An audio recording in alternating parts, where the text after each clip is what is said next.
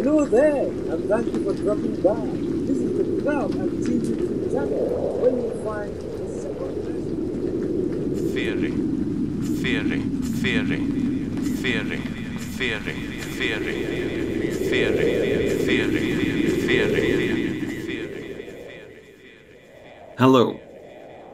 Well, he did it. He came back for another go. And I was surprised. I was very surprised, in fact. It's two months since the last one. He made two videos two months ago, and then since then it's been radio silence. People were rather concerned about him, including me, and it seemed to me that he'd given up.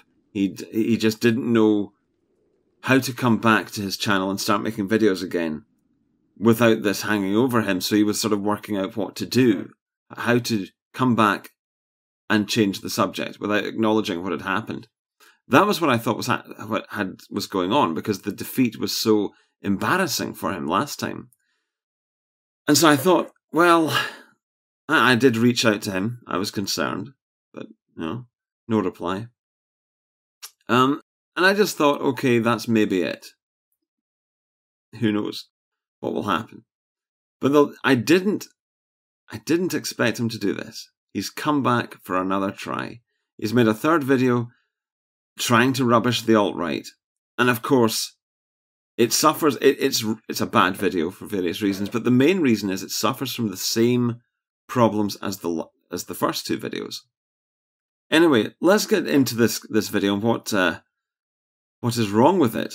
I'm sorry, but yet again, it really is a catalogue of incompetence and uh, erroneous thinking. So, the main thing is, Kraut demands an insane level of precision and weight of evidence. He seems to think that now he's delving into this arena of science, science is 100% precise. And so anything that enters into that arena and is not 100% precise is an interloper, something that he, as a layman, can just dismiss out of hand. He can say, that doesn't belong in science. But he's not a scientist, and I'm not either, but I'm not arguing his case. So, this hate, this uh, obsession with precision and weight of evidence, and also hatred of speculation. This again was in, in the first two videos, and it's it's here again. It, it, I mean, it's actually, to be honest, it's remarkable how little he seems to have learned. It's the same mistakes. Now, the main thing is that uh, occupies the first uh, 10 or 15 minutes of the video. He's obsessed with this idea that you have to have you have to have identified the particular genes that govern intelligence in order to b- before you can surmise that genes govern intelligence or even that they're influential that they have a part in governing intelligence. In order to say that, you have to know which genes are at play. And for various reasons, that is simply not the case. You don't have to know them in order to assert that this is. I mean, uh, I'll go into several reasons and several metaphors for why that is wrong. Um, but the thing to say first is the issue is does the theory explain reality? Does it match up? Does it fit reality well? Or doesn't it? The issue is not is the theory absolutely complete and precise? Because you cannot do that. You, certainly, that, that is unrealistic. We are, we are human beings, we're fallible, and we are working with limited evidence, limited data. So you have to draw assumptions and averages and speculation. That you just have to do that. Anyway, in summary, the, the how is debatable, but the facts are consistent. So, the how, the precise manner in which genes govern intel- or influence intelligence, that's something that we can move on to and hopefully come to grips with. But to say that we have to know now how it happens before we can say that it does happen is silly. Now, here is a comment that was posted under the alternative hypotheses response video, which I think illustrates, and this is someone who's more scientifically literate than I am. And uh, I think it illustrates the point quite well. This time, Kraut reached deep into Evogen's playbook of reading a biology textbook in lieu of talking about how genes do or do not influence IQ. He one upped the snarky inquisitor by not only claiming that you have to find specific genes, but that you have to trace how each gene interacts with every other gene, and how each of them encodes proteins, and how each of those encoded proteins affects neurophysiology. And only then might we have a preponderance of evidence that genes could affect cognitive ability. So there we have it a complete eradication of the entire body of research that we have on behavioral genetics, quantitative genetics, psychometrics, and many other fields, since there is not a single trait that we know enough about to meet this preposterous burden of proof. now, the issue is that, well, that sometimes you have to work with incomplete information and incomplete understanding of the information. And that doesn't mean that you shouldn't act or that you shouldn't draw inferences from the information based on your limited understanding of it. You have to. Um, but to say that you, well, you just shouldn't act at all based on incomplete data or, in, or an incomplete understanding of it, to say that you just shouldn't act at all and you shouldn't draw any inferences would be paralyzing. Uh, human beings would never have got anywhere with that attitude, which I have to say is a product of decadence. Assuming it's, it's a childish attitude, assuming that things must be perfect before you can proceed. Life doesn't actually work like that.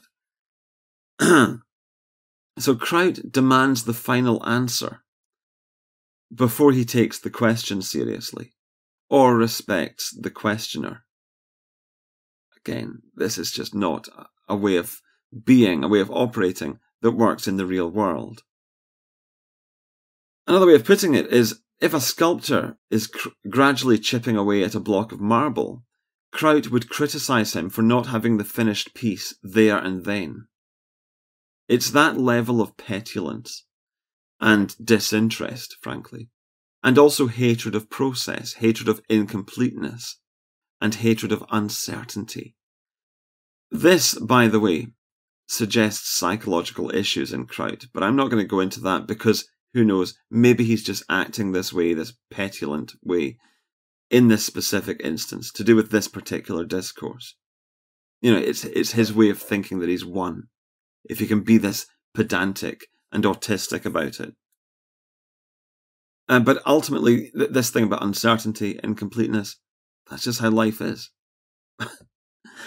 um, another metaphor I'm going to give you. It's like if somebody were to warn you that a truck is careering towards you, you would reply that unless they can tell you which specific type of truck it is, and what speed it's currently moving at, and what its brake speed is, and so on, then you're going to assume that they're lying about there being a truck careering towards you. It's that stupid. And now, more humorously, here is someone else's summary of it. Thanks to Kraut, I owned my doctor yesterday. I told him I was having ch- I told him I was having chest pain, and he asked if I had a family history of heart disease. When I asked him to name each and every gene and all their functions that lead to them causing heart disease, he couldn't. So that proves that heart disease isn't genetic. Good thing I didn't continue on with that quack doctor. Now, I hope that makes the point. Um, okay, I'll move on. Now, we're going to get more serious now.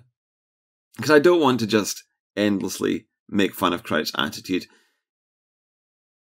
Well, Maybe he deserves that, I'm not sure. But anyway, let's get more precise.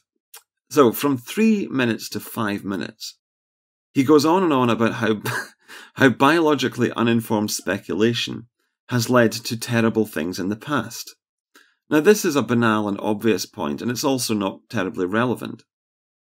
But in addition, I would ask him what terrible things are caused by race realism, I mean, the examples he gave are perfectly legitimate. I'm just wondering what's what's the relevance of them here. So, what terrible things are caused by race realism? Surely it's the opposite, a presumption of racial egalitarianism, that has caused more damage. For example, Europe and America right now are on the brink of being destroyed, possibly forever, because of the assumption that the races are the same mentally, behaviorally. That is in danger of literally destroying a civilization. And do I need to elaborate on that? Probably not. This idea that we're all, this assumption that the races are all the same, does have devastating consequences in the long term, if it's allowed to run rampant, but also in the short term, because you've got all these discrepancies that you have to explain away.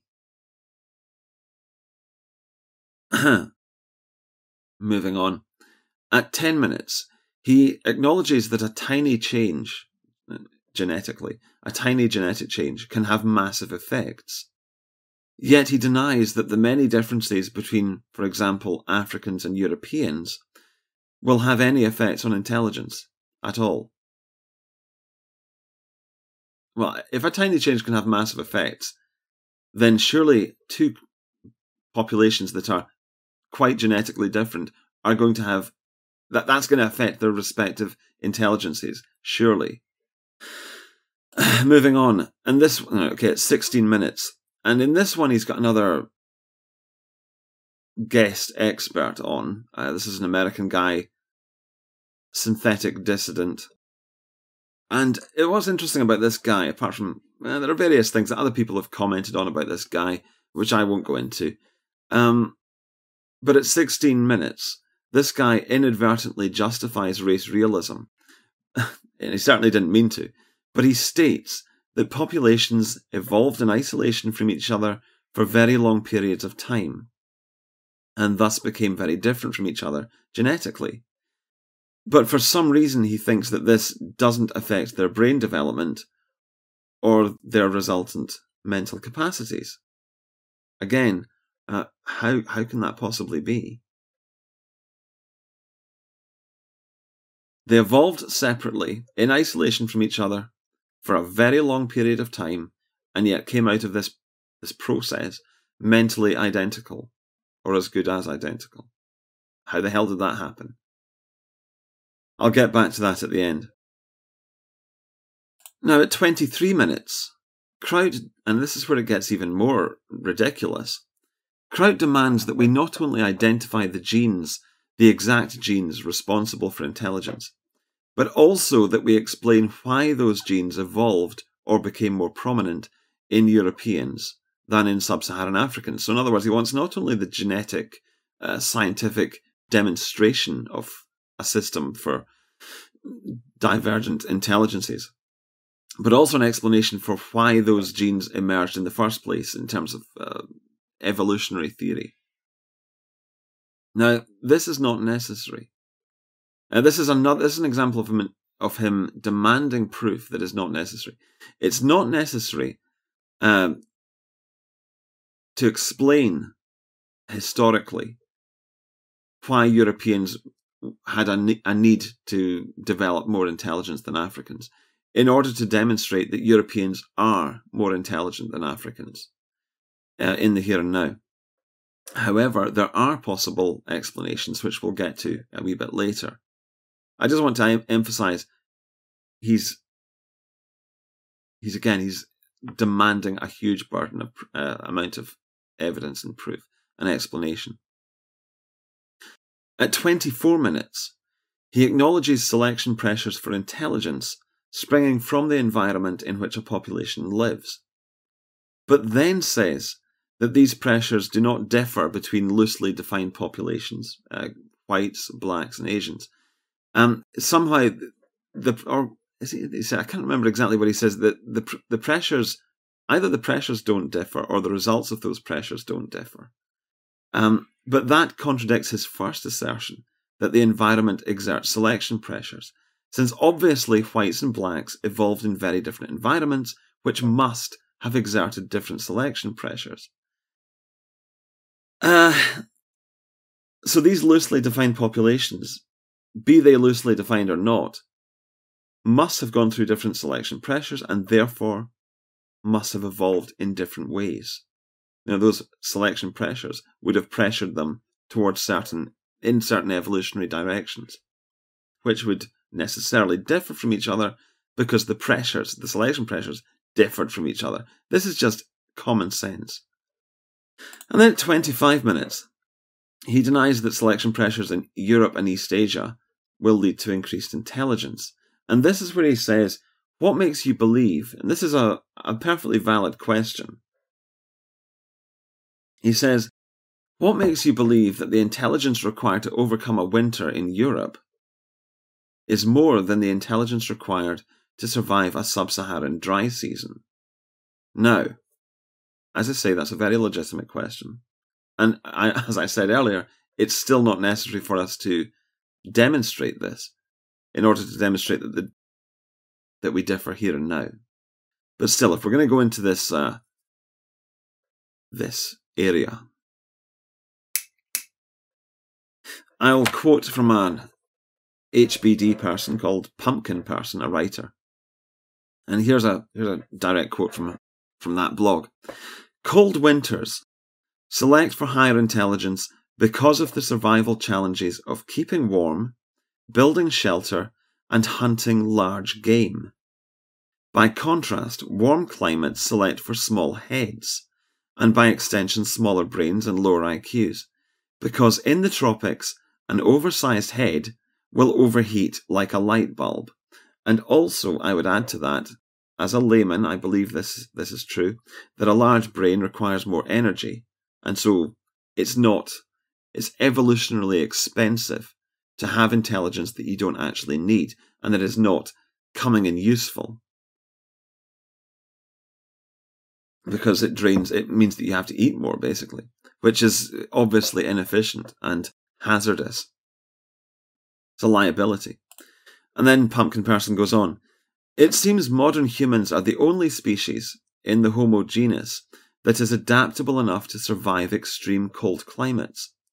I suspect that during prehistoric times, a tribe needed an average IQ of at least 90 to live with such weather.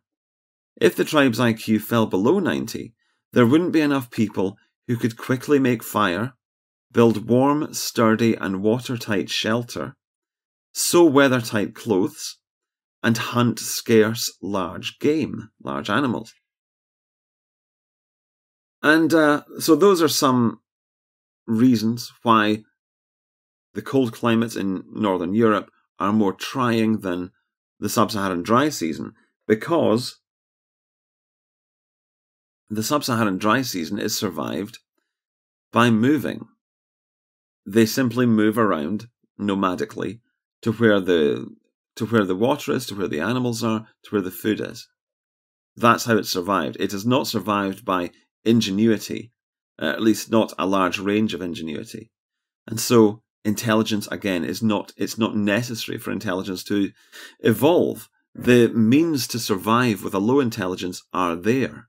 Now that doesn't mean, by the way, that you or I could be transported to sub-Saharan Africa in the dry season and survive, even with our high intelligence. It simply means that you don't require a higher intelligence in order to learn how to survive in that environment. Now, here is Richard Lynn paraphrasing Robin Torrence. This is to do with the results or evidence, let's put it this way evidence of higher intelligence uh, in different populations.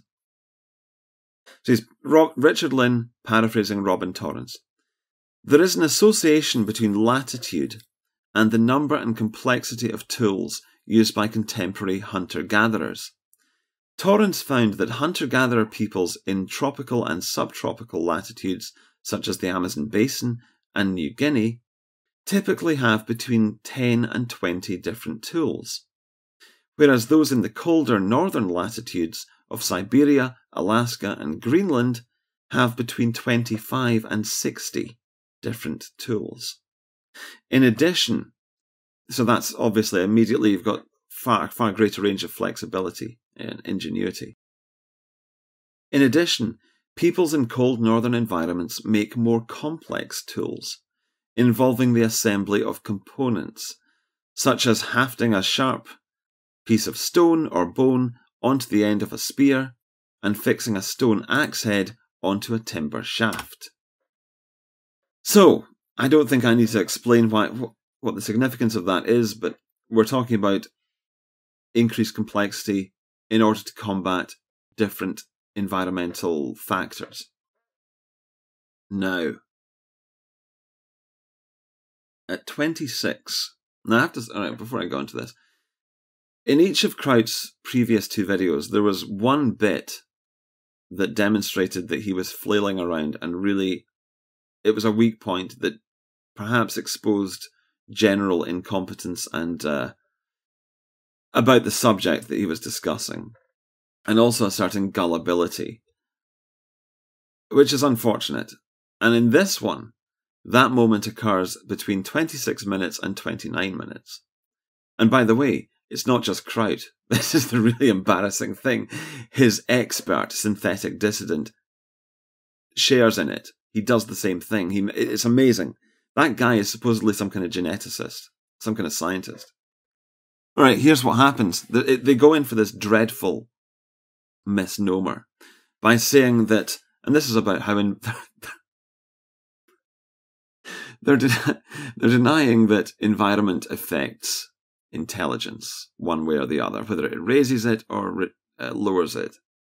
And their evidence for this is that once Europeans migrated from Europe, Northern Europe, to America and also to South Africa, they didn't become less intelligent.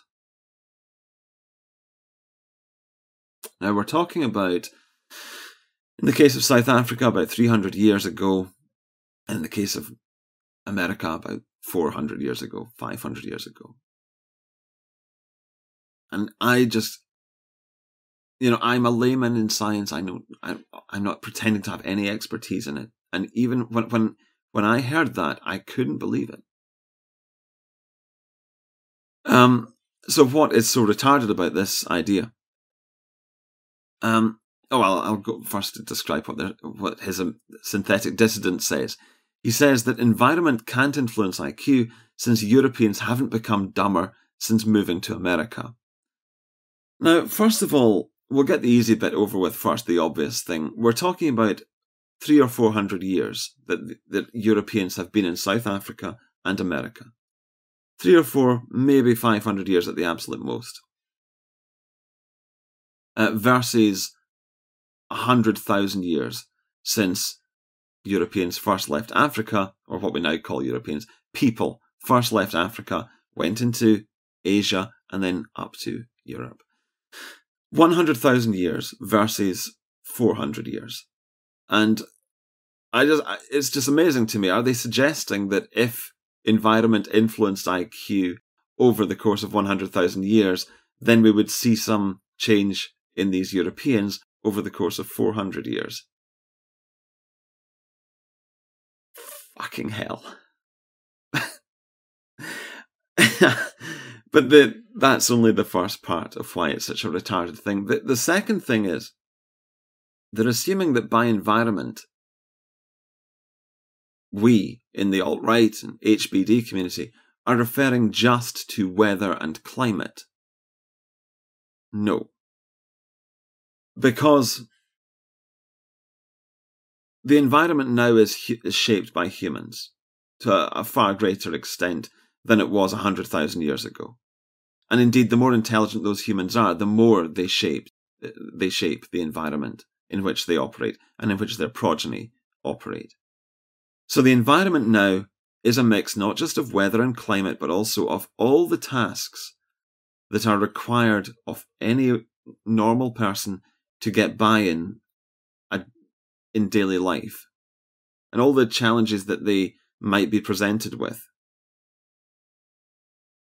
and all the ideas that they might be presented with, and the language, every, everything. So, the fact is, it's just amazing that I need to say this. Europeans, let's take the South Africa example. Europeans living in South Africa today are not living in, in the environment faced by our ancestors 100,000 years ago in Africa. It's essentially, well, it's a first world, well, it was a first world country. And so it has all of those, the systems, the infrastructure, the politics, the, the culture, which were not faced by, I mean, those things, those selection pressures, which is what they are today, were not faced by our ancestors in South Africa a hundred thousand years ago. Of course they weren't.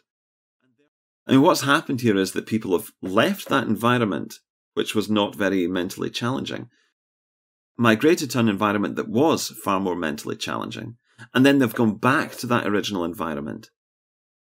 Uh, and it is now theirs. They now shape it, and they now make it more challenging for, uh, they make it more complex. And so the challenges that their progeny are face in that environment are first world challenges. So that's why people aren't getting dumber. What stupidity. So that's the, that's that bit. Right, I'll move on. At 29, uh, right, now this is the final, uh, from 29 to 34 minutes, five whole minutes. He spends, he spends this time, Kraut spends that whole five minutes, uh, sort of it's his gotcha moment, or what he thinks is his gotcha moment. And he's talking about an article on the Alternative Hypothesis website that lists several studies, which, and each of these studies is looking to identify genes that govern intelligence or influence intelligence. But the article then ends with by saying that we don't need to identify the specific genes in order to infer that genes do govern intelligence or influence it. So, in other words, the article lists some possible, some studies that are looking into the matter, but then ends with the caveat we don't need to know this information in order to talk about and assume that intelligence is at least partly genetically defined or determined. And uh, Kraut asks, what, I think he says, what even is the point of this article if it lists these uh, studies and then says that the, the studies that we don't need to know the information. and I have to say the the fact that Kraut thinks this is a contradiction is a sign of his absolutist, shrill, and non-skeptical way of thinking and incurious way of thinking.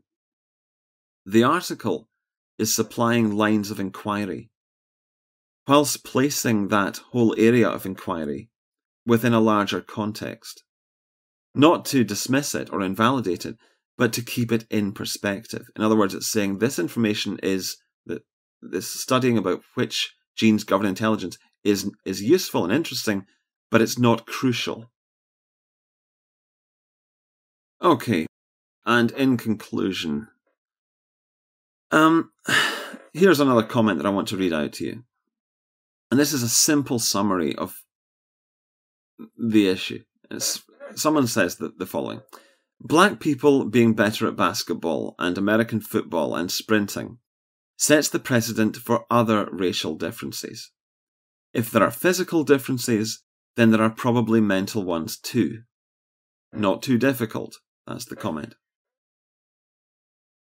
And before I go on, I'll say the current consensus is that humans left Africa, as I said, about 100,000 years ago, and began spreading throughout Asia about 60,000 years ago, reaching Europe about 43,000 years ago, and East Asia about 30,000 years ago. So we've been away from, everyone else has been away from Africans, and uh, I'll put it this way everyone else has been away from Africa for 100,000 years, whereas Africans have stayed there. So we're talking about 100,000 years of divergence.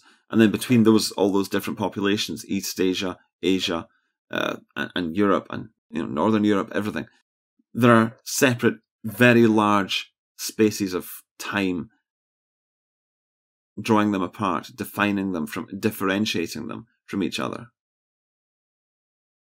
So here's the thing. There is no reason to think that with all that time spent apart, these races would end up being mentally identical. There's absolutely no reason why that would happen. And so the the preposterous notion is not that these that there are going to be mental differences between the races. The preposterous notion is the idea that there wouldn't be mental differences between the races. And so really the burden of proof is on Kraut to prove his thesis, which is the preposterous one, not on us to prove ours. That's how it should be, at least. But of course, Kraut makes no attempt uh, to prove his thesis using biological evidence or otherwise that the races are intellectually identical. And given how unlikely it is that the races are intellectually identical, I really think it's up to them, it's up to his camp to prove that incredibly unlikely thing. And then one final note. We are now operating in a, a world of incredible political correctness.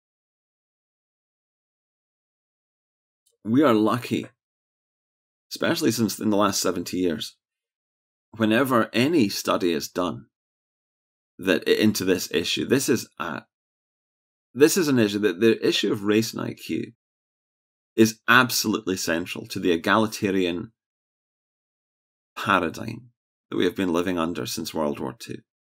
And so anything that threatens it is, well, let's put it this way, it's very difficult to get, to get it funded.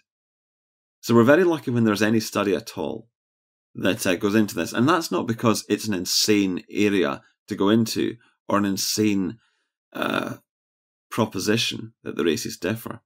It's because that proposition is so incendiary to our culture today in the West.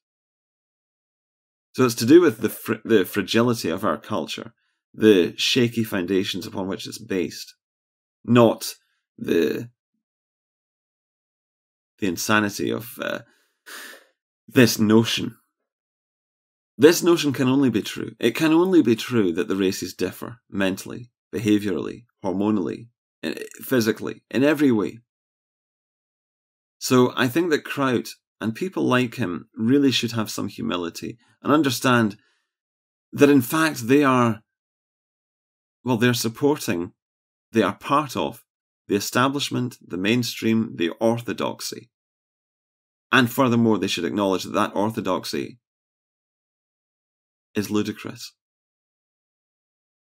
And so there is absolutely no cause for them to be arrogant or dismissive or smug, because really they are supporting something, believing in something, propagating something that must be a lie. So, that's all I have to say about this. I'm sorry this has actually ended up being longer than his original video, but uh, there we go.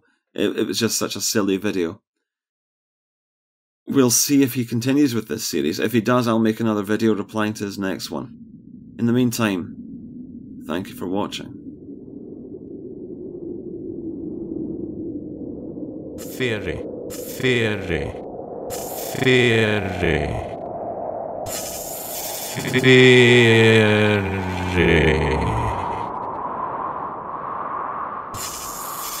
theory.